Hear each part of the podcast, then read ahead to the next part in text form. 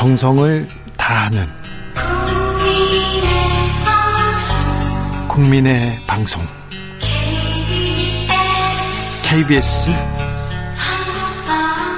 주진우 라이브. 그냥 그렇다고요.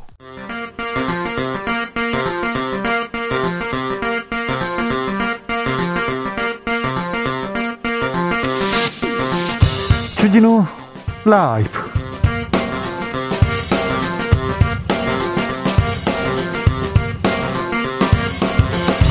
2022년 3월 15일 화요일입니다. 안녕하십니까. 주진우입니다. 문재인 대통령이 윤석열 당선인을 내일 점심 만납니다. 21개월 만에 대면인데요. 윤 당선인은 이명박 전 대통령 사면을 추진하겠다고 공식적으로 밝혔습니다. 청와대에서는 사면은 대통령의 고유 권한, 권한이라는 입장인데요. 이재용 삼성전자 부회장 사면도 언급될지 주목됩니다. 언론에선 계속 불을 지피고 있습니다. 최가박당에서 미리 짚어보겠습니다. 이제 정치 개혁의 시간이다. 정의당에서 국민의힘은 정치 개혁에 대한 분명한 입장을 밝히라고 촉구했습니다. 민주당은 대선 패배와 상관없이 약속대로 정치 개혁 실천하겠다고 밝혔는데요. 정치권의 개혁의 바람 불어올까요? 과연 다시 볼 수 있을까요? 국민의힘은 어떻게 대응할지요? 청년 정치인들과 정치 개혁에 대해서 논해 보겠습니다. 윤석열 당선인의 여가부 폐지 공약을 놓고 논란 이어지고 있습니다. 여성단체 반대 목소리 계속되고 있는데요. 여가부가 폐지되면 여가부에서 했던 업무는 어떻게 될까요? 윤석열 당선인의 여성 정책은 어떻게 될지 이수정 교수와 자세한 얘기 나눠보겠습니다. 나비처럼 날아 벌처럼 쏜다. 여기는 주진우 라이브입니다. 오늘도 자중차에 겸손하고 진정성 있게 여러분과 함께 하겠습니다. 봄이 오도다 봄이 왔습니까? 바야흐로 봄입니까? 어느덧 3월은 중순으로 접어들었습니다. 절반이 지났는데요. 꽃 소식 들리기 시작합니까? 남도에는 꽃이 피었습니까? 남은 3월은 어떻게 보낼 계획이신지 봄 계획 좀 알려주십시오. 어, 코로나로 여전히 힘든 봄이지만 그래도 여러분의 마음에는 봄꽃이 피기를 간절히 기도해 보겠습니다. 어디서 뭐 하시면서 봄 소식 접하고 있는지 알려주십시오. 나는 이 소식을 듣고 봄이 왔다 이렇게 생각했다 하면 알려주십시오. 아직 봄이 오지 않고 있다는 사람들이 많아서 그렇습니다. 샵 9730 짧은 문자 50원, 긴 문자는 100원이고요. 콩으로 보내시면 무료입니다. 그럼 주진우 라이브 시작하겠습니다.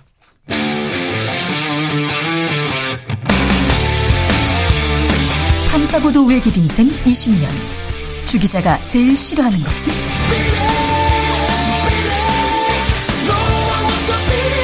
이 세상에서 비리와 부리가 사라지는 그날까지. 오늘도 흔들림 없이 주진우 라이브와 함께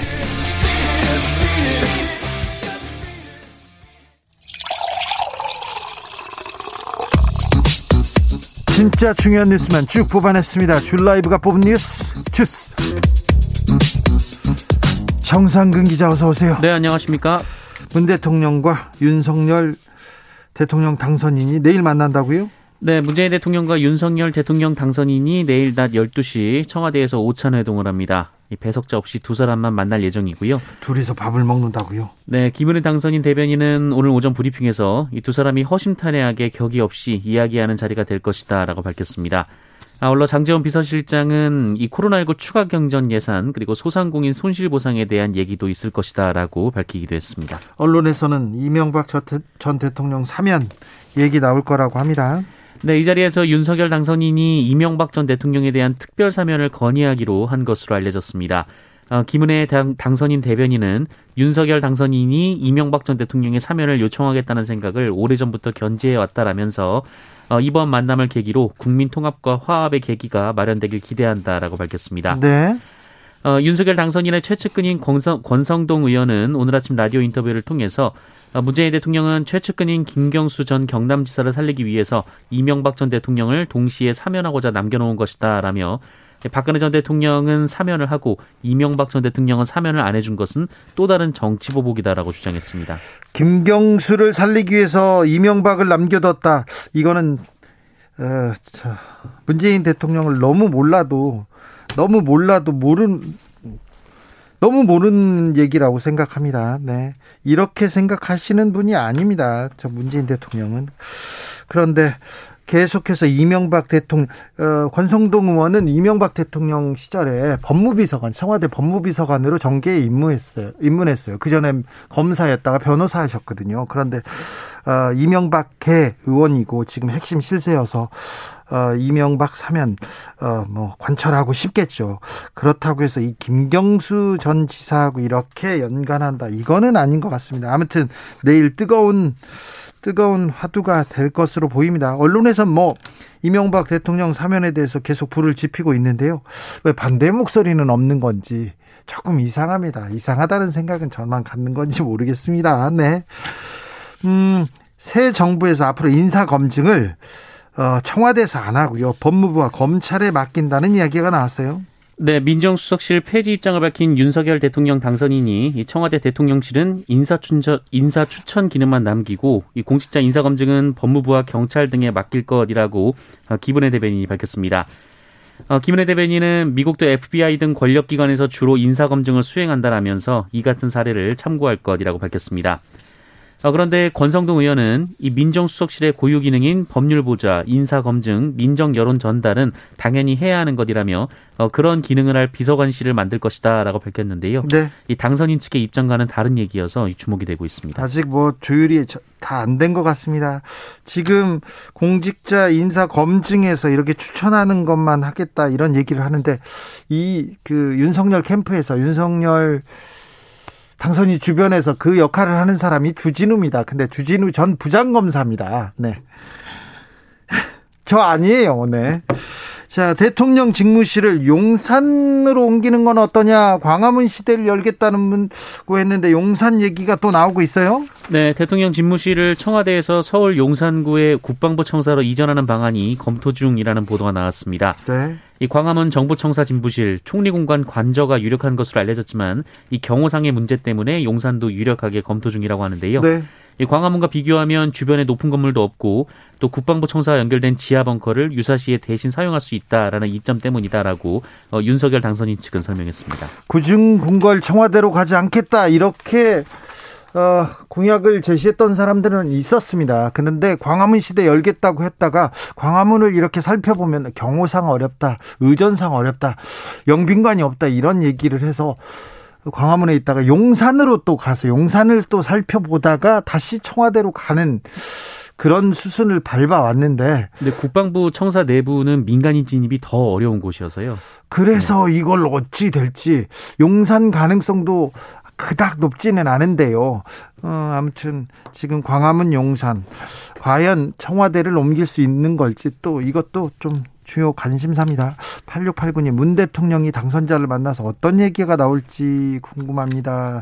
궁금합니다. 6683님께서 공정사회를 부르짖는 윤 당선인이라면 안 되는 거 아닌가요? 죄 지은 사람 죄 받아야죠. 얘기했는데, 검사 시절에 윤석열 검사는, 아니, 어, 죄 받은 사람 풀어주는 거하고 국민통합하고 무슨 상관이냐. 이게 소신이었는데요. 정치인 윤석열은 어떻게 바뀌었는지, 네. 말 내일은 어떤 얘기가 나오는지 지켜보시자고요. 코로나 확진자 오늘은 어떻게 됐습니까? 네, 오늘 코로나19 신규 확진자 수는 36만 2,338명입니다. 많이 나왔어요. 네, 주말 검사 건수 감소 영향을 받는 날인데 네. 어제에 비해서 확진자가 6만 명 급증했는데요. 네. 어, 제부터 신속 항원 검사에서 양성이 나오면 추가 검사 없이 바로 확진을 인정하는 시스템에 도입된 것에 따른 어, 확진자 증가로 보입니다. 네. 어, 신규 확진자 규모가 커지면서 위중증 환자 사망자 수도 증가하고 있는데요. 위중증 환자는 어제보다 38명 늘어난 1,196명이 됐고요. 사망자 계속 늘고 있습니다. 사망자가 어제 하루 무려 293명이 나왔습니다. 어, 어제 사망자 중에는 10살 미만도 2명이나 포함되어 있었고요. 네. 20대와 30대도 각각 1명씩 있었습니다. 20대와 30대도 있습니까? 네. 네. 10살 미만 2명 포함됐다는 것 좀 유념해 주시기 바랍니다. 정부가 거리두기 조치를 완화할 것으로 보입니다. 네, 손영래 중앙사고수습본부 사회전략반장은 오늘 이 코로나19의 치명률이 계절 독감 수준이라고 평가했습니다. 네. 최근 4주간 치명률이 0.1보다는 낮게 나오고 있다라는 건데요. 이 계절 독감의 치명률이 0.05에서 0.1 수준입니다. 어, 또한 정부는 비록 지난 한, 지난 한 주간 이 하루 평균 코로나19 사망자가 229명에 달하고 있지만 이 치명률은 다른 국가에 비해 낮은 편이라고 강조하고 있는데요. 음. 이 미국은 누적 치명률이 1.21, 이 프랑스는 0.61인 반면 이 국내 누적 치명률은 0.15%입니다. 아직은 매우 낮습니다. 하지만 네. 조심해야 됩니다. 네, 정부는 오는 21일부터 적용할 거리두기 조정안에 대한 의견 수렴을 시작할 계획인데요. 오는 16일 일상회복 지원위원회를 열고 방역 의료 전문가, 소상공인 자영업자 단체 등의 의견을 들을 계획입니다. 7925님께서 저는 좀 궁금해서요. 오찬 메뉴가 뭔가요? 내일 대통령하고 당선인하고 뭘 먹을지 궁금하시다고요? 네, 내일 뉴스에 이렇게 쭉 나올 겁니다. 안 나오면 제가 또 뒤에서 취재해가지고 잘 알려드릴게요. 어, 맛있는 게 많은데 어, 당선인이 뭘 좋아하느냐 이 취향을 고려해가지고 준비하겠죠. 샌드위치를 먹지는 않을 겁니다. 샌드위치가 맛은 있어요. 청와대 샌드위치도 맛은 있으나 네. 잘 먹겠죠. 네, 궁금한 거 있으면 제가 취재해 가지고 이렇게 말씀드릴 테니까 그 부분도 알려 주십시오. 내일 기사에 나올 건데 기사 쓰라고 먼저 얘기할게요, 제가.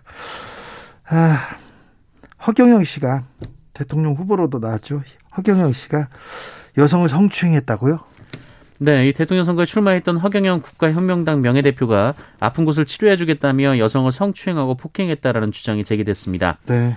어제 JTBC는 뇌성마비 장애인인 20대 여성이 지난 2월 말 이 경기도 양주에 있는 어, 이른바 하늘궁을 찾았다가 허경영 대표에게 폭행을 당했다고 주장한 내용을 보도했는데요. 네, 장애인이요. 네, 이 여성은 자신의 어머니가 허경영 대표에게 치료를 받으면 장애를 고칠 수 있다라며 하늘궁에 데려갔고 어, 여기에 10만 원을 내고 이른바 에너지 치료라는 것을 받았는데 어, 뇌성마비다 보니 이 머리 쪽에 혈관을 누른다라는 목적으로 얼굴 전체를 때렸고 온몸을 다 만졌다라고 주장했습니다.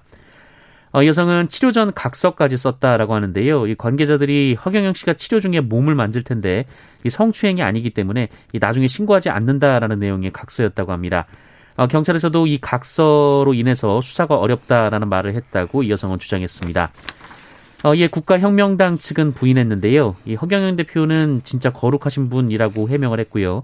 또 각서를 받는 이유는 본인들 스스로 방어하기 위한 것이다라고 주장했다고 합니다. 이 각서 때문에 각서 때문에 이 성추행 이 부분이 인정될 가능성이 매우 높습니다. 경찰에서 왜 수사를 어, 이렇게 빨리 안 진행하지 않는지 모르겠는데요. 아, 네. 아이고 어머님도 아프면 병원에 가셔야지 병원에 가셔야지 하늘궁에 데려가지고 치료 기치료 이런 걸 받고 그러시면 아유 참 아무튼 사실관계가 빨리 그 밝혀져서 밝혀져서 이런 더 더 큰 피해가 없길 막아야 됩니다. 네. 허경영 씨는 뭘 치료하는 사람이 아닌데 지금 뭘 치료를 한다고요? 그런 또 각서까지 썼다고요? 이거 다 법에 위반되는 건데 경찰 빨리 수사에 나서 주세요. 못 한다니요. 그런 주장이라니요. 이거 말이 안 됩니다. 중국이 아니죠. 북한 소식으로 가겠습니다. 북한에 북한에서 비행장에 미사일 발사를 할 구조물을 설치했다고요? 네, 미국 언론 미국의 소리는 북한이 평양 순환 비행장에 미사일 발사를 위한 것으로 추정되는 콘크리트 구조물을 설치한 것으로 보인다라고 보도했습니다. 포착된 구조물은 북한이 이동식 발사 차량에서 미사일을 쏠 때 지지대 역할을 하는 콘크리트 토대 두 개인데요. 이 순환공항 북쪽의 활주로와 유도로 사이에 자리한 것으로 전해졌습니다. 어, 이 구조물이 만들어진 시점은 지난 8일에서 9일로 추정되는데요.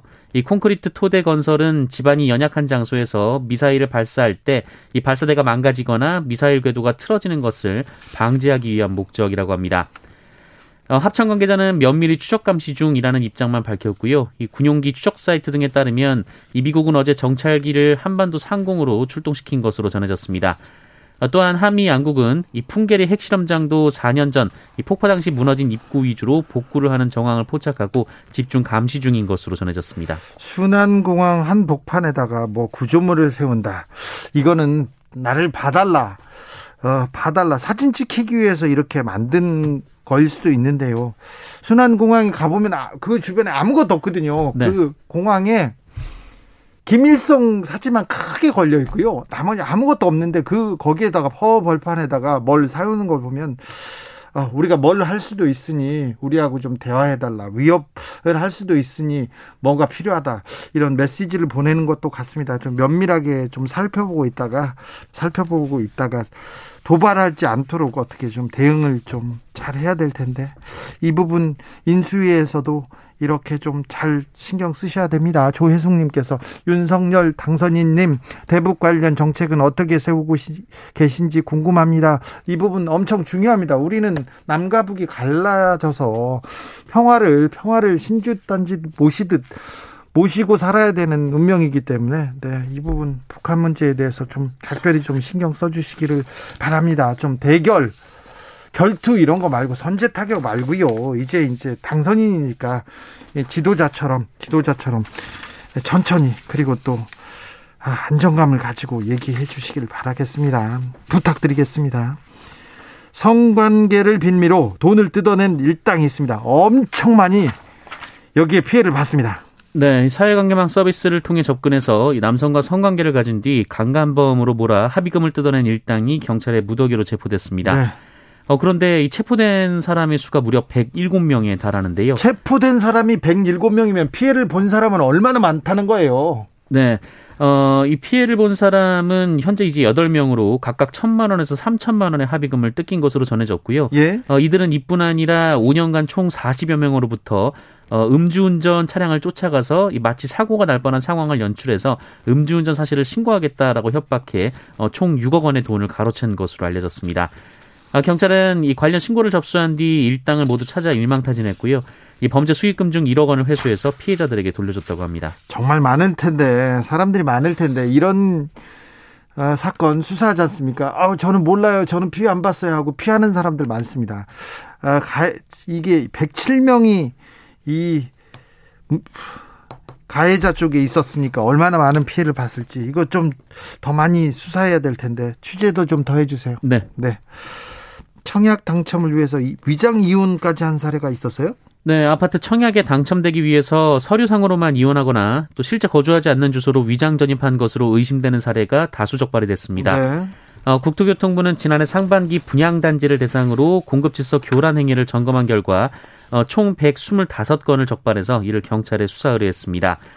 어, 유형별로 보면 위장 전입이 100건, 청약 통약 청약 통장 매매가 14건, 위장 이혼이 9건, 불법 전매가 2건이었는데요.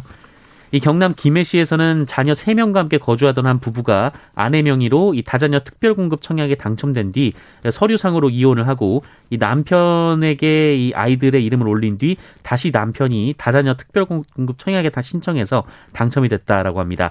아, 이들은 위장 이혼으로 의심받고 있습니다. 자, 참 열심히 사시는데 좀 합법적으로 좀 해주세요.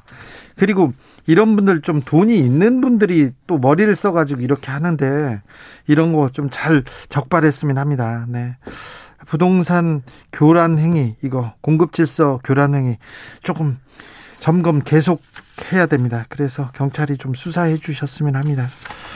선의의 피해자가 없기 없기 없도록 좀 노력해야죠. 네. 지난해 산재로 사망한 노동자가 828명에 이릅니다. 네, 고용노동부는 오늘 2021년 산업재해 사망사고 현황을 발표했습니다. 828명이 아, 지난해 산재로 숨졌고요. 어, 산재로 삼, 그 인정된 사람들의 수로 실제로 산업 현장에서 사망한 사람은 이보다 더 많을 것으로 예상이 되고 있습니다. 이 산재 사망자는 문재인 정부 들어서 줄어들고 있는 추세이기는 합니다. 아, 지난 2017년에 964명이었으나 올해는 828명이 됐는데요. 어, 이에 따라 정부가 관련 통계를 작성한 1999년 이래 어, 지난해 산재 사망자가 역대 최소를 기록을 했습니다. 그럼에도 불구하고 그럼에도 불구하고 하루 두 명 이상의 노동자가 이 산업 현장에서 산재를 인정받아 사망을 하고 있는 상황입니다. 산재 사망 아닌 경우는 더 많고요. 더 네. 많아요. 건설업에서 특별히 많은 피해를 봤죠? 건설업에서 417명으로 절반이 넘었고요. 제조업이 184명에 달했습니다. 특히 코로나19 확산으로 배달이 급증하면서 이 업종 노동자의 산재 사망이 2017년 2명에서 지난해 18명으로 늘었습니다. 아이고, 이 부분 좀 신경 써야 됩니다. 그런데 사망자 대부분은 중대재해처벌법 사각에 놓여 있어서 아, 전혀 또이 잘못한 사람은 처벌받지 않는다는 것도 우리가 좀 유념해야 됩니다. MZ 세대가 과거에 비해서 소득이 크게 늘었어요. 늘었어 크게 늘었어요. 그런데 빚은 더 많이 더 많이 늘었네요. 네, 10대 후반에서 30대까지로 분류되는 이른바 MZ 세대가 20년 전 같은 연령대 젊은이들과 비교해서 어, 소득은 그렇게 크게 늘진 않은 반면 그 훨씬 더 많은 빚을 진 것으로 나타났습니다. 네, 한국은행의 통계 발표에 따르면 어, 1980년생에서 1995년생 이 상용직 남성 가구주의 노동 소득은 어, 2000년 같은 연령의 1.4배로 집계가 됐는데요. 1.4배면 좀 는 거 아닙니까? 저는 크게 늘었다고 생각하는데 네. 정상근 기자는 크게 늘지는 않았다고 생각하네요. 음. 1.4배 늘었습니다. 일단 소득은 그런데요. 네. 왜냐하면. 그 X 세대가 1.5배가 늘었고 네. 베이비붐 세대는 1.6배 늘었기 때문입니다. 아 그렇군요. 어 그런데 빚은 MZ 세대가 2000년 같은 연령대에 비해서 4.3배가 늘었습니다. X세대는 2.4배, 이 베이비붐 세대는 1.8배가 늘었었다라고 합니다. 아, 빚이 많이 늘었군요. 네, 소득보다 빚이 더 크게 늘었습니다. 네, 무서운데 빚은. 그렇군요. 우크라이나 러시아, 러시아 간의 협상은 2시간 만에 끝났습니다. 네, 우크라이나와 러시아 사이의 4차 평화회담이 일시 휴회에 들어갔습니다. 우크라이나 측 협상단 대표인 미하일로 포돌리아크 우크라이나 대통령실 고문은 어, 세부 그룹별 추가 작업과 추가 어, 개념의 명확화를 위해 어, 내일 그러니까 현지 시간으로 15일까지 협상을 중단하기로 했다라고 밝혔습니다. 네, 협상은 계속 되어야 합니다. 진전이 없더라도 계속 만나서 진전을 만들어내야 합니다. 우크라이나 러시아에 아, 협상이 좀 잘 되기를 좀 기원하겠습니다. 주스 정상근 기자 함께했습니다. 감사합니다. 고맙습니다. 정성호님께서 고창군 대산면에는 홍매화가 활짝 피었습니다. 매화가 벌써 피었군요. 정승태님께서 저에게 봄은 봄의 상징은 쭈꾸미입니다. 아 쭈꾸미의 철이죠 봄은. 아 저도 그런 생 그렇구나. 봄에 쭈꾸미를 먹었던 기억이 있습니다. 7689님, 봄이 아니라 바로 여름이 온 듯합니다. 에어컨 켰어요. 아, 그래요? 벌써요? 1053님, 밥 먹고 나면요. 솔솔 잠이 오는 게 충곤증 온 걸 보니까 봄이구나 했습니다. 3871님, 부산에는요 목련꽃, 개나리, 매화꽃이 활짝 피었습니다. 봄은 왔건만 봄을 느끼지는 못하겠어요. 꽃이 피었는데 봄을 못 느껴요. 아이고, 네, 조금 한숨 돌리시고요. 이렇게 꽃도 보러 가시고 좀 걸으시고 그러세요. 한정민님 언젠가부터 아침 연기같이 부연 미세먼지를 보면서 따뜻한 봄이 오고 있구나 하는 상막한 생각이 들어요. 그러니까요. 겨울 다음에 가을 겨울 다음에 황사 계절 그렇게 하고 여름으로 가면 안 되는데 미세먼지가 봄을 지배해서는 안 되는데 그런 생각 해봅니다. 6690님 라이브주 하차 대기 중인데요. 기름값이 올라도 너무 올랐습니다. 그래도 힘내야겠죠. 아유, 네. 기름값 많이 올라서 걱정하시는 분들 많은데요. 네. 좀 안정됐으면 좋겠습니다. 힘내십시오. 교통정보센터 다녀오겠습니다. 김한나 씨.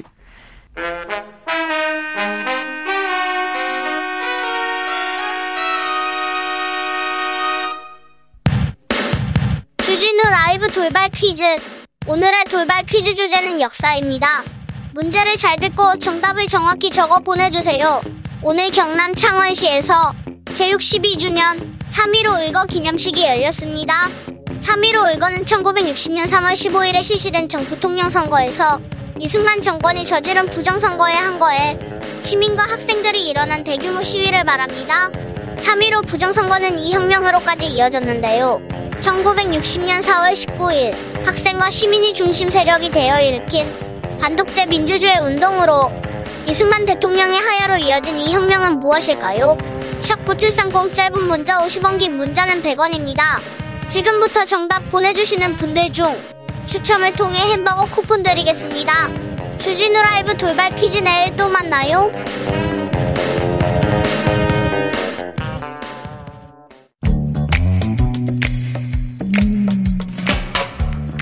오늘의 정치권 상황 깔끔하게 정리해드립니다. 여당 야당 크로스 최과박과와 함께 최과박당 여야 최고의 파트너입니다. 주진우 라이브 공식 여야 대변인 두 분 모셨습니다. 최형두 국민의힘 의원은 정, 전화 연결됐습니다. 안녕 안녕하세요. 네 안녕하십니까. 네. 박성준 더불어민주당 의원 어서 오세요. 예 안녕하세요. 박성준 의원은 민주당 비대위 비대위원장 비서실장으로 지금 비대위를 아, 회의를 계속 하고 계시더라고요. 예, 맞습니다. 네. 어려 어려울 때는 네. 회의가 많습니다. 그렇습니까? 지금 상당히 이제 민주당이 최영두 의원님 웃으시네요. 네. 아닙니다. 박성준 듣고 의원 싶겠다고. 의원 매우 회의적입니다. 최영두 의원님은 어디 가셨어요? 이제 아 정권 아, 잡았으니까 전에 바빠지셨구나. 음, 조금 전에 퀴즈에 나왔지만 네. 그 정답은 3.15 의거고 이게 네. 4.19 혁명입니다. 오늘이 3.15 의거 62주년이었습니다. 네. 어, 마침 지난해 우리 박성준 의원님도 많이 도와주고 해서 네. 우리 민주당 의원님들도 뭐 전원 찬성해서 그렇죠. 3.15 특별법이 지난해 통과되지 않았습니까? 네. 그래서 오늘 그 3.15 의거 기념식이 마산. 어, 마산에서 있었고요. 네. 그래서 김무경 국무총리도 참석하시고 네. 또3.15 특별법을 대표 발의한 의원으로서 우리 네. 지역 의원으로서 네. 오늘 행사했는데 사실 사실 좀 뜻깊은 이야기입니다. 아까 그렇죠. 퀴즈에 나왔지만 네. 좀 덧붙이자면은 네. 3.15 의거 당일날 10명의 열사가 세상을 떠났습니다. 총탄에 맞서서. 네. 예, 그 대단한 것이죠. 이 지역 도시에서 네. 그것이 2차 의거로 이어지고 2차 의거가 그러니까 마산에서만 1차 의거, 2차 의거가 있었습니다. 예. 그래서 모두 12분의 열사가 세상을 총탄에 맞아 세상을 떠나셨고 예, 그것이 이제 4.19로 이어지게 된 것이죠. 그런 자랑스러운 지금 동네에서 와 있습니다. 제가. 예. 그 근데- 주행커님이 좀 비대위 관련해서 좀 얘기를 제가 하다가 네. 그 우리 최영두 의원님께서 말씀을 하셔서 어, 지금 어, 비대위가 이제 구성이 됐고요. 어, 상당히 이제 어려운 시점에서 윤호중 이제 비대위원장님 체제가 이제 출범을 했습니다. 네. 어제 사선 의원들 이상의 모임을 가졌고요. 지금 좀 전에 제가 회의를 하다 나왔는데 삼선 의원들과 이제 모임을 가져서 비대위 체제에 대해서 여러 의원님들의 이제 목소리 경청하는 시간을 가졌거든요. 네, 대체적으로는 어, 비대위에 대한 어떤 걱정들 분명히 있습니다. 그 외부에서도 있고 시선이 있는데 일단은 비대위가 빨리 안정화돼야 된다는 데에서는 같은 의견인 것 같습니다. 사선 네. 의원, 삼선 의원 다요. 그리고 지금의 이제 갈등과 분열의 양상이 있는데 이것을 빨리 수습하고 네. 단결과 화합의 길로 가야 된다. 그리고 역시 이제 정치라고 하는 것은 선거 아니겠습니까? 네. 아, 6월 1일 있는 지방선거에서 빨리 대오를 정비를 해서 60일밖에 안 남았거든요, 실질적으로요. 네. 그래서 그 어떤 시- 시기의 엄중함 이런 부분을 다 인식을 하고 있기 때문에 네. 저희가 잘 지금 비대위 체제가 어려운 가운데 지금 굴러가고 있다는 말씀 그리고 잘 정리를 해야 된다는 말씀을 좀 드리겠습니다. 알겠습니다. 예. 최영두 의원님, 네. 아까 저기 3.15 의거 얘기를 하면서 퀴즈 정답을 발표하셨기 때문에, 어, 근데 이거는 방송법상 굉장히 이거, 이거는 큰 지금 철퇴를 내려야 됩니다. 다음번에 오실 때 청취자를 위해서 선물 하나 가지고 오셔야 됩니다. 마산에서 예. 가져오십시오. 마산 특산물로. 저는 3.15 의거라고 했습니다. 그게 정답입니까? 아니, 그 이후에, 그 이후까지 얘기하셨어요. 네. 벌칙입니다. 띠. 네. 자, 아이고. 최영두 의원님. 네. 광화문 시대는 잘 열릴까요? 용산으로 간다는 얘기도 있고 그런데 이 부분이 중요합니까? 집무실이 어디로 가는 게? 중요하죠. 왜냐하면은 청와대를 국민에게 돌려주겠다고 약속을 했기 때문에 네. 그 문재인 대통령께서도 처음에 당선 초기에 네. 그렇게 하셨다가 결국 경호 문제 이런 문제 때문에 실현을 못하고 결국 그 약속을 못 지키게 되었죠. 광화문시대 약속을 못 지키게 되었습니다. 이제 이 윤석열 당선인도 그렇게 약속을 했기 때문에 무슨 방법을 찾아야겠죠. 지금 또 문재인 대통령처럼 네. 역시 경호 문제, 교통 문제 이런 것 때문에 어쩔 수 없다고 한다면은 그 아예 그 약속을 하지 않았으면 모르, 모르겠는데 이 기왕에 청와대를 작은 조직으로 만들고 민정수석실도 없애고 했던 그 공약이 다 큰 테두리에 있기 때문에 네. 예 어쨌든 광화문을 유력하게 검토를 하고 예. 청와대는 나온다, 그건 많이 돌려준다라는 방침을 확실히 정한 것 같습니다. 그러다 아, 보니까? 네. 예, 문재인 대통령 당선 때도 어 고려했던 이 광화문 시대를 열지 못하는 여러 가지 이제 이유가 있는 것 같습니다. 그러면은 집무실하고 관저가 떨어져 있고 그것이 또 도심의 한 가운데에서 뭘 하게 되고 또 한 정부 종합청사 전체를 서게 되면은 그 자체가 그럼 다른 건물 비워둘 것이냐 뭐 그런 문제가 있고 뭐 등등 여러 문제가 있어서 그럴 경우에 지금 국방부 부지가 네. 지금 국방 용산에는 국방부 건물 있지 않나요? 국방부 청사. 네. 그 청사가 최적지고 역시 바로 옆에는 또 우리 주한미군 기지가 저 평택을 옮겨가면서 시민공원이 되기, 되고 있기 때문에 네. 그게 오히려 더 적지 아니냐라는 논의가 있는 것 같습니다. 아직. 뭐 확정된지는 알 수가 없는 것 같고요. 분명한 것은 어, 청와대, 지금 현재 그 청와, 북악산 밑에 청와대 시절은 확실히 정리하겠다라는 의지는 확실한 것 같습니다. 알겠습니다. 이게 상징적인 의미가 될 수도 있어요. 윤석열 국민의힘은 한다. 그래가지고 지금 다 좀 관심이 있는 것 같습니다. 네. 또 여쭤보겠습니다. 네. 주진우, 이원모 등 이 법조인들, 검찰 네. 출신들이 서초동 캠프에서 인사들, 인사 검증팀을 이렇게 꾸리고 있나 봅니다.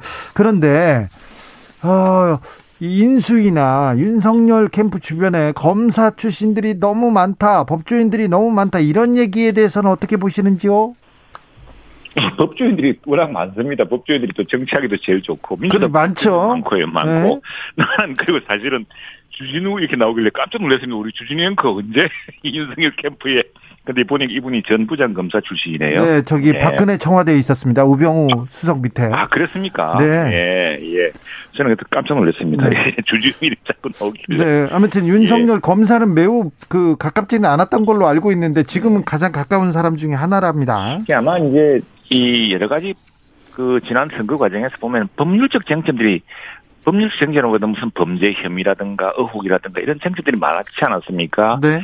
또 검찰 수사가 당시에 제대로 이루어졌네, 이루어지지 않았네, 뭐 지금 뭐 하고 있지 않네, 뭐 여러 시비가 많았기 때문에 그거는 사실 법조인들이 좀 정확하게 봐야 되는 측면이 있거든요. 네. 또 그리고 그렇기 때문에 아마 그런 것들을 이제 그런 저 논란들 속에서 그것들 하나하나 살펴보고 검증하고 사실 여부를 밝혀내기 위한 것들이 아마 기능이었던 것 같은데 네. 그런 기능들이 이제 어뭐 인수위에서는 크게 쓰일 새가 어디 있을까요? 그런데 아마도 그 저도 확실하게 모르겠습니다만 지금 검증팀에 합류했다고 발표됐습니까? 그런 것 같습니다. 네. 그래서 인사 검증이라는 것이 결국 그 민정 예전에 보면은 이제 저 공직기강 비서관실이라든가 뭐 네. 인사팀이 또 있지 않습니까? 있었죠. 네. 예, 범죄 조회도 해, 야 되고 중요한 역할이죠. 예, 중요한 역할이죠. 그 그것만 제대로 한다면은 인사는 절반쯤 성공하신 간 거겠죠. 왜냐하면은 어 우리 이제 현 정부는 사실은 큰 기대를 많이 받고 했는데 실제로 스스로 내걸었던 원칙을 지키지 못한 경우가 많았거든요. 그것이 검증을 소홀하게 한 것인지 네. 아니면은 그게 다 시스템에 나와 있을 텐데 아니면은 그냥 아이고 잘 아는 사람이니까 적당히 봐준 것인지 이제 근데 제가 볼 때는 뭐 거기에 어떤 분이 들어갔든지 간에 엄정하게 해서 네. 스스로 세운 기준은 좀 지켜주기를 그 역할을 좀 충실했으면 좋겠습니다. 역대 그 모든 그 인수위도 있고요. 이제 정부 출범하면서 사실 인사검증이 가장 어려운 부분인 것 같아요. 그러니까 국민의 눈높이는 상당히 높아졌는데 네. 그들의 어떤 인사가 그동안에 어떤 삶을 살아왔고 어떤 일을 해왔는지에 대한 것들을 검증해 봤을 때 철저하게 인사검증을 했다고 하지만 미비한 점들이 많아, 아, 많이 있었습니다. 인사가 진짜 어려운 인사가 어려워요. 그렇다 네. 보면 초기에 출범을 잘 연착륙하고 안정화시켜야 되는데 검증이 실패했을 경우에는 그 부메랑이 오, 그 온몸으로 이제 받을 수밖에 없는 거기 때문에 먼저 철저히 해야 되겠고요. 또 그것은 검증이라고 하는 잣대를 가지고 업적을 만들어내면 되는 거니까 네. 좀 지켜봐야 되겠죠. 아무튼 네. 윤석열 사단, 검찰 사단이 전면에 나선다 이런 거는 걱정 안 해도 되죠, 최영도 의원님?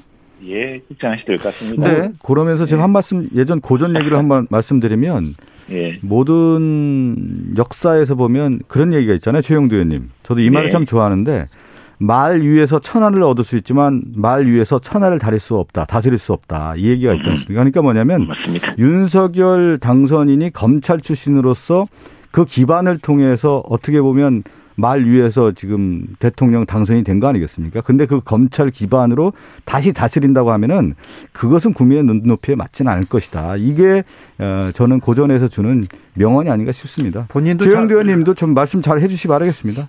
네. 당선인도 잘 알고 계시겠죠? 검찰 권력으로 왔지만 검찰 권력으로 계속 휘두른다고 하면은 국민의 눈높이는 맞지는 않을 겁니다. 예, 이제 음. 그런 어, 어, 그런 의심이 있어서 민정수석실을 확실히 없앤다고 했던 것이고요. 그러니까요. 그리고 예 국민들이 그 우선에 이 검찰총장 윤석열을 당선인을 다시 바라본 것은 똑같은 기준으로 이제 과거에 뭐 이른바 적 이른바 적폐 수사 이전 정부 사람들을 수사했을 때 기준과 또 현 정부 사람 관련된 사람들을 수사할 때 기준이 똑같은 걸 보고서 이제 국민의 신임을 얻은 것이겠죠. 무슨 검찰을 이끌어서 그런 건 아닐 테고 또 네. 검찰도 뭐 이전에 총장 시절부터 이미 법무부 장관이나 뭘 통해서 엄청 견제하고 감사하고 그러지 않았습니까? 그리고 뭐 지금 뭐 검찰 팀에도 뭐 친윤석열계가 있다기보다는 오히려 그 과거의 윤석열 총장을 견제하고 몰아내렸던 사람들도 많은데 네. 그게 그렇게 되겠습니까? 이제 오로지 검찰은 법과 원칙만 보고 가야, 가야죠. 알겠, 예. 알겠습니다. 어, 청와대도 옮겼, 옮긴다. 그런데 옛날에 김건희 여사가 영빈관 터가 좋지 않아서 옮길 거다. 이 발언을 떠올리시는 분들이 있는데, 그것과는, 그거하고도 관계 없겠죠? 관계 없죠. 영빈관은 계속 쓸 수도 있습니다. 아, 그렇습니까? 왜냐하면은 그 네. 청와대 인근에 네. 예, 청와대 인근에 이제 큰 어떤 행사를 한다거나 하면은 네. 그, 그 비싼 석조 건물인데 그걸 허물기보다도 영빈관 을 음, 대체할 만한 그, 그 자리가 또 없다고도 함- 합니다. 그렇죠. 그러니까 네. 이게 청와대 내에서 이제 저 청와대 compound 내에 있어서 이제 하는 게 아니라 앞으로는 그러면은 정부 행사라든가 뭐 주요 큰 국가적 행사 같은 경우를 정부 조절할 때 거기 쓸 수도 있겠죠. 또 자, 최- 뒤에 북악산이라는 배경도 알겠습니다. 최영도 의원님, 네. 대장동 특검은 어떻게 돼가고 있습니까? 그 대장동 특검을 왜 민주당이 진작하지 않고 지금 하는지 하는데 그 대장동 특검 같은 경우에는 지금 이제 특검은 국회가 정해야죠. 국회가 정해야 되는 것이고 네.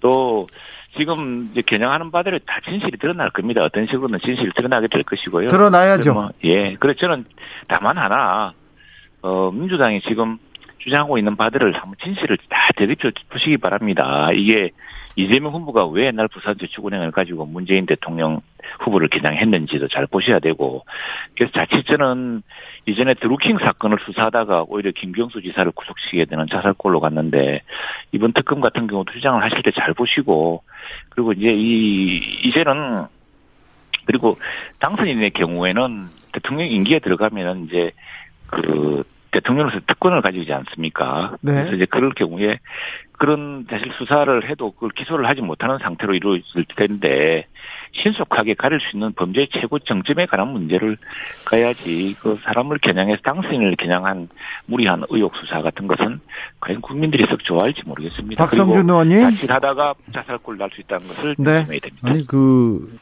저 최영도 의원님 말씀은 좀 잘못된 것 같습니다. 왜 그러냐면 이번 예. 대선 과정에서 윤석열 후보도 그렇고 이재명 후보도 국민의 의혹을 어, 어, 모든 것을 다 해결하겠다라고 하는 것을 약속하지 않았습니까? 그렇기 때문에 대장동과 관련해서 윤석열 후보와 관련된 의혹들 아, 그러니까 부산저축은행 불법 대출 문제라든가 부실 수사했다는 무마했다는 의혹이라든가 그리고 윤석열 당선인 부친의 아, 연희도 주택거래 의혹이 있지 않습니까? 김만배 씨와 관련해서 그 부분 그리고 또 하나는 50억 클럽 관련된 부분도 있기 때문에 저는 이렇게 얘기를 드리고 싶어요. 뭐 자살골 이런 얘기가 아니라 윤석열 후보 당선인이 그동안에 해왔던 말씀이 있고 또 하나는 이 공정과 상식이라고 얘기했던 부분에 대한 것들이 있단 말이죠. 그러면 그동안에 검사로서였던 삶을 살아왔는데 어, 과연 국민의 그 시선에 있어서 이 문제가 밝혀진다고 하면 오히려 더 좋은 거 아니겠습니까? 그 대통령으로서의 리더십을 더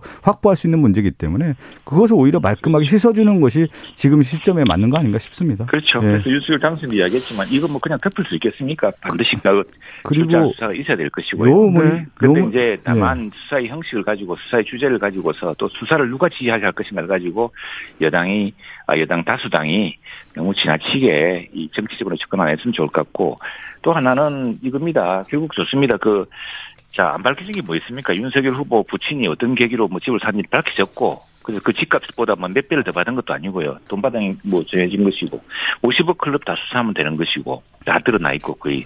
지금 가장 큰 것은 7천억 이상이나 되는 그 엄청난 초과이익은 어디로 갔을까, 어디에 잠겨 있을까, 이런 거 아니겠습니까? 이제 그런 것을 빨리 수사해야겠죠.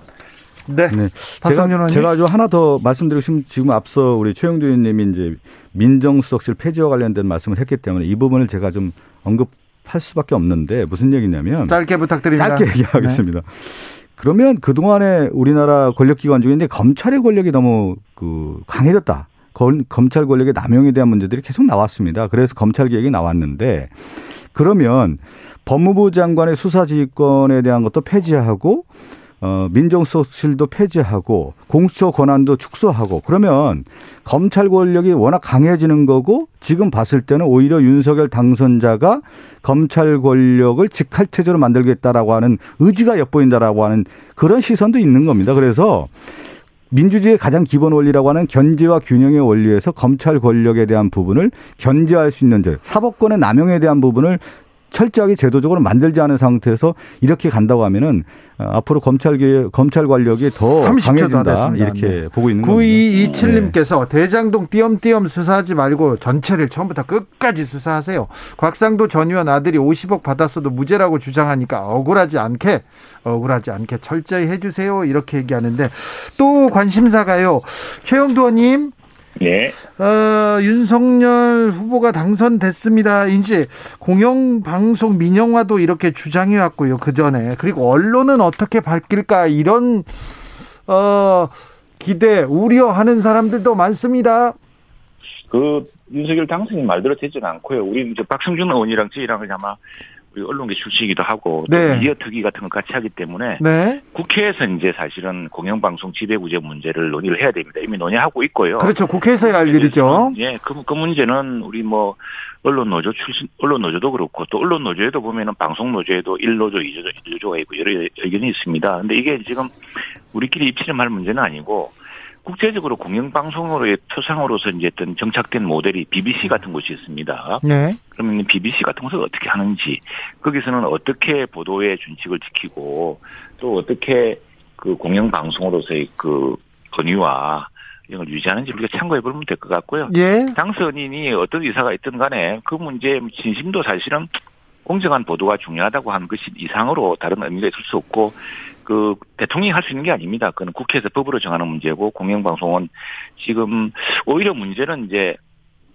국민에게 돌려달라 그러는데 그러면 국민 누구한테 그 돌려줍니까? 예. 결국 이제 국회가 대의제도로서 그 여당목, 야당목 이렇게 해서 이제 했던 것도 좀 문제가 있습니다. 문제가 있는데 그걸 어떻게 할 것인가 그걸 잘 살펴봐야 되고 우리 박성중 의원이랑 저랑 또 여야의 이 미디어 특위에 관련된 분들이 이제 머리 싸매고 우리 그 방송인들의 이야기도 듣고 국민들의 이야기 듣고 외국의 사례를 찾아서 네. 공정한 공영방송 모델을 찾아야죠. 네. 다만 네. 안타까운 것은 우리 공영방송들이 정권이 바뀌면 사장도 바뀌고 그래가지고 그 내부에서 치열한 분단 상황이 빚어집니다. 완전히 뭐 분단 상황 이게 안타깝습니다. 이게 뭐 정권이랑 정치랑 무관해야 되는데 그렇죠. 예, 그런 상황이 이번 정부에서는 종식되었으면 좋겠습니다. 예, 예. 언론인끼리 서로 편을 갈아서 네. 노조 편이다, 사장 편이다, 뭐 친정부다, 네. 또는 뭐 반 무슨 당이다 이렇게 나눠지는 것은 솔직히 보기 안 좋습니다. 이제 네, 그건 이번 시기에 할 수 있도록 우리 민주당과 국민의힘이 함께 머리를 모으겠습니다. 네, 네. 그 저는 뭐 미디어 특위는 활동을 하고 있지는 않지만요. 그 동안에 이제 예, 예 역대 이제 모든 정부가 출범하면서 공영방송을 어떻게 할게, 하겠 느냐. 이제 방향성에 대한 얘기는 사실 나와 있거든요. 근데 그것을 해결하지 못하는 거예요. 예를 들면 사장 선출 과정을 어떻게 하겠느냐. 이 답이 나와 있습니다. 사실은. 그런데 그걸 못 하고 있는 거고 또 하나가 뭐냐면 정권을 잡았을 경우에 이것을 공영방송을 실질적으로 자기의 어떻게 보면 프로파간다와 하겠다라고 하는 것들이 있었기 때문에 지금 개혁이 잘 안 됐다라고 하는 부분이 좀 있단 말이에요. 그래서 차제에 보면은 어, 사장 선출 구조라든가 수익 구조의 문제라든가 지배 구조의 문제라든가 이런 것들은 전반적으로 다 나와 있는 문제인데 그것을 얼만큼 실제 당선인을 할 수 있겠느냐 그 의지가 얼만큼 있느냐의 부분이겠죠. 예. 그렇습니다. 예. 이명박 뭐, 정부 때 말입니다. 저 최, 최영도 의원님. 네. 이영, 이명박 정부 때는 그 검찰이 나서서 이렇게 예. 검찰이 나서서 수사를 하고 거의 좀 몰아내기식 이렇게 좀 수사가 이루어지기도 했었는데 그러진 않겠죠 이제 검찰을 이제 통제할 방법이 없는데 어떻게 검찰은 그리고 아까 참 우리 네. 박성규 의원 걱정하시는데 검찰 통제가 이제 국회에서 하게 됩니다. 우리가 이제 예산권 문제 결국 그거는 그 뭐 민주당도 받아들여야 되지만 지금까지 우리 검찰총장을 직접 부를 수가 없습니다. 왜냐하면은 예산을 직접 받는 기관이 아니었거든요. 경찰청장은 불렀습니다. 예산을 직접 받는 기관이기 때문에. 예. 그래서 이제는 뭐 우리 뭐 박승준 의원님하고 제가 단단히 감시합시다. 알겠습니다. 네. 최영도 의원님이 특별히 역할을 해주셔야 됩니다. 제가 목내놓고 하겠습니다. 아, 알겠습니다. 네, 최영도 의원만 또 믿겠습니다. 최영도 의원님 확실히 목소리가 가벼우시네요. 여유가 있어요. 여유가 있으시네요. 네. 오늘도 계속, 또 계속 웃으시네요, 제가 보니까. 네, 아니, 아니, 저는 계속 울고 있습니다. 뭐, 저, 정부에서 크게 바라볼 자리도 없고, 오로지 우리 민주당과 함께 협치해서 나라가 잘 되기는 것만 하는 게 제 목표라고 생각하고. 아 있습니다. 이게 이 이게 벌써 여유가 느껴지네요. 느껴- 최영도 의원께서 또 저 윤석열 후보가 이걸 뭐라고 하냐면 가진 자의 여유라고 할수 그렇죠. 윤석열 후보가 아니에요. 처음에 뭐, 이렇게 까지 잡니까? 우리가. 정치에 선 발을 디디겠다고 윤봉길 기념관이었습니다. 그때 또 가신 분 아니십니까? 아, 그때는 이제 제가 그 새롭게, 왜냐하면 저는 윤석열 후보가 우리 국민의힘을 택해준 건 참 고마운 일이죠. 아니었으면 우리 경선 제대로 됐겠습니까? 자, 내일 문재인 대통령과 윤석열 당선인 만납니다. 어떤 얘기가 오갑니까? 그래도 아마 당에서 이런 얘기, 이런 얘기 해달라 이렇게 또 주문도 넣었을 것 같은데요. 최영두 의원님. 어, 당장은 이제 우리 어, 두 분은 이제 현직 대통령과 또 당선인으로서 좀 하실 말씀이 많을 겁니다. 그건 아마 공개하기 어려운 측면이 있을 겁니다. 다만 얼마 전에 서훈 저 안- 안보실장이랑 네. 당선인이 만났었죠. 브리핑을 받았죠. 그때, 예, 예. 그때 했던 이야기보다 깊숙한 얘기, 북한 문제라든가 이런 문제들, 어, 실제로 당선인하고 대통령이 이제 이게 만날 기회가 많지가 않습니다. 직접 대면을 해서. 그렇죠. 그럼 국가 모상의 큰 문제라든가 또 국가의 지금 여러 현안들에 대해서 지금 뭐 언론에 나와 있는 것들은 아직 표피적인 것일 거라고 생각을 하고요. 예. 그건 두 분이 이야기해서 결정할 문제는 아니라고 생각을 하고 국민, 어. 국민 여론도 있는 것이고. 언론에서는 지금 네. 제목으로 이명박 사면 요청 이게 떴는데 927님도 물어봅니다. 이명박 전 대통령 출소가 갖는 의미가 뭡니까? 이렇게 물어봅니다. 그건 이제 뭐 아마 아마도 그거는 우리 당선인 쪽의 이야기보다는 뭐 여당 내에도 일부 그런 목- 목소리가 있습니다만 그 어쨌거나 사실은 정권 초기에 이제 사면이라는 건 대통령의 특권이거든요. 물러나는 대통령이든 또는 취임하는 대통령의 특권인데 그건 유일하게 옛날에 왕에게 부여하던 그런 권한 우리 근대 사법 제도에서는 사실은 예외적인 거 아니겠습니까? 그렇죠. 그걸 네. 누가 해주느냐의 문제인데 그럼 여당 내에서 그런 주문이 있고 또 야당 내에서도 지금 현재 이제 우리 야당이죠. 야당 내에서도 그 결자 해지가 좋지 않겠느냐. 그래서 초기에 새 대통령이 또 하고 나면 또 얼마나 또 민주당 지지자들도 반대가 많겠습니까? 뭐 그런 것인데 그건 아마 두 분 당선인 사이에서 당선인과 대통령 사이에서 이야기하기는 어려운 일 같고요. 그 대통령 현 대통령의 결단 같은 것이기 때문에 어, 내부에서 좀 검토해볼 일 같고, 제가 볼 때는 우리가 언론에 말할 수 없는 대목들, 지금 북한의, 음, 대통령께서도 지금, 음, 북한이 미국과 약속했던 핵 미사일 모라토리움을 지금 어길지 모른다는 그게 크지 않습니까? 그런 문제, 우크라이나 사태로 인한 지정학적 문제, 뭐 그런 것들, 네. 그리고 이제 그런 것들이 주로 큰 국가적 관심사로 지금 재정 상황이라든가 이런 것들, 그리고 지금 당장 이제 저희가 요청할 게 이런 게 있습니다. 네. 코로나19 회복을 위한 이런 자금을 해야 되는데 저희들은 그 아직 예산 편성은이 없거든요. 네. 5월까지는 대통령이 이제 정부가 갖고 있습니다. 여기에 대해서 이걸 정부가 예산 편성을 좀 해서 세출 조정을 좀 해달라는 부탁 같은 거 그런 게 박성준 의원님한테 마이크 네. 넘기겠습니다. 근데 지금 네네. 언론 보도를 보면 이명박 전 대통령 사면과 관련해서 김은혜 대변인이 얘기한 걸로 제가 알고 있는데 네. 맞나요? 네. 아니 저는 이제 이런 얘기를 좀 공식적으로. 얘기했습니다. 공식적으로 얘기하지 않았습니까? 그러면 당연히 내일 문재인 대통령과 윤석열 당선인이 만났을 때 어떤 주제를 얘기할 것이냐에 대한 것들이 논의가 되지 않겠습니까? 예. 그러면 저는 너무 성급했던 거 아닌가 싶어요. 왜 이명박 전 대통령의 사면을 먼저 꺼냈는지 좀 이해가 좀 안 되는데 일단 코로나 문제에 대한 문제라든가 국내 민생 문제가 많이 있지 않습니까? 그러한 가운데서 의원 지적도처럼요. 그러니까 그런 그래, 문제를 이게 아마 그러니까 아니 예를 들면 아니 저 최영도 의원님 의원님 제가 말씀 동감입니다. 예, 왜 그러냐면 이 문제를 다시 끌고 오면은 지금 분열을 극복하고 통합과 화합의 시대로 가자라고 얘기하는 부분이 있는데 갑자기 이명박 전 대통령이 통합과 화합을 위해서 사면을 하겠다라고 얘기하는 거가 이게 맞는 것인지를 좀 모르겠어요. 그러니까 오히려 대국민의 어려운 점들을 극복할 수 있는 것들을 어떻게 하겠는지 정부에 어떤 요청을 한다든가 그리고 윤석열 후보가 이러한 정책들을 내세웠는데 혀로 협조할 수 있는 사안이 무엇인지 이런 얘기가 먼저 나왔으면 한다는 바람이 좀 들었는데 사면 얘기가 나오니까 오히려 좀 제가 볼 때는 이제 방향이 좀 잘못된 거 아니야. 중요한 이슈들, 이슈들. 그리고 숙제들이 좀 그것이 다 함몰되는. 거죠. 묻혀버리고 또 하나는 이명박 전 대통령이 정치 전선에 다시 나오는 게 과연 윤석열 당선인에게 도움이 되는지는 제가 모르겠습니다. 이- 그냥 그렇게 얘기를 드리겠습니다. 최영도 네. 의원님 맞습니다. 저도 그렇게 생각합니다. 그래서 그것들은 예.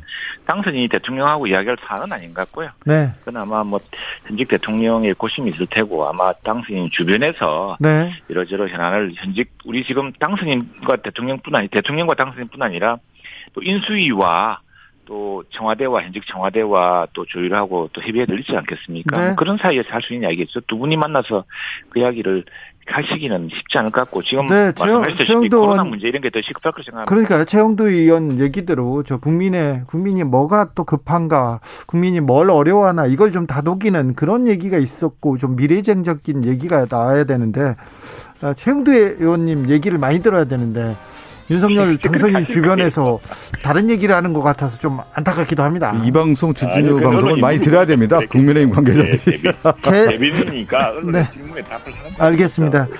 예. 자, 박성준 의원님, 최영도 의원님 네. 오늘도 감사했습니다. 네, 감사합니다. 네, 감사합니다. 켈리 케이님께서 박성준 의원님 국민들의 의중에 귀를 기울여 주세요. 제발 부탁드려요. 민주당에 대한 주문도 많군요. 자, 저희는 잠시 숨 돌리고 6시에 2부 이어갑니다.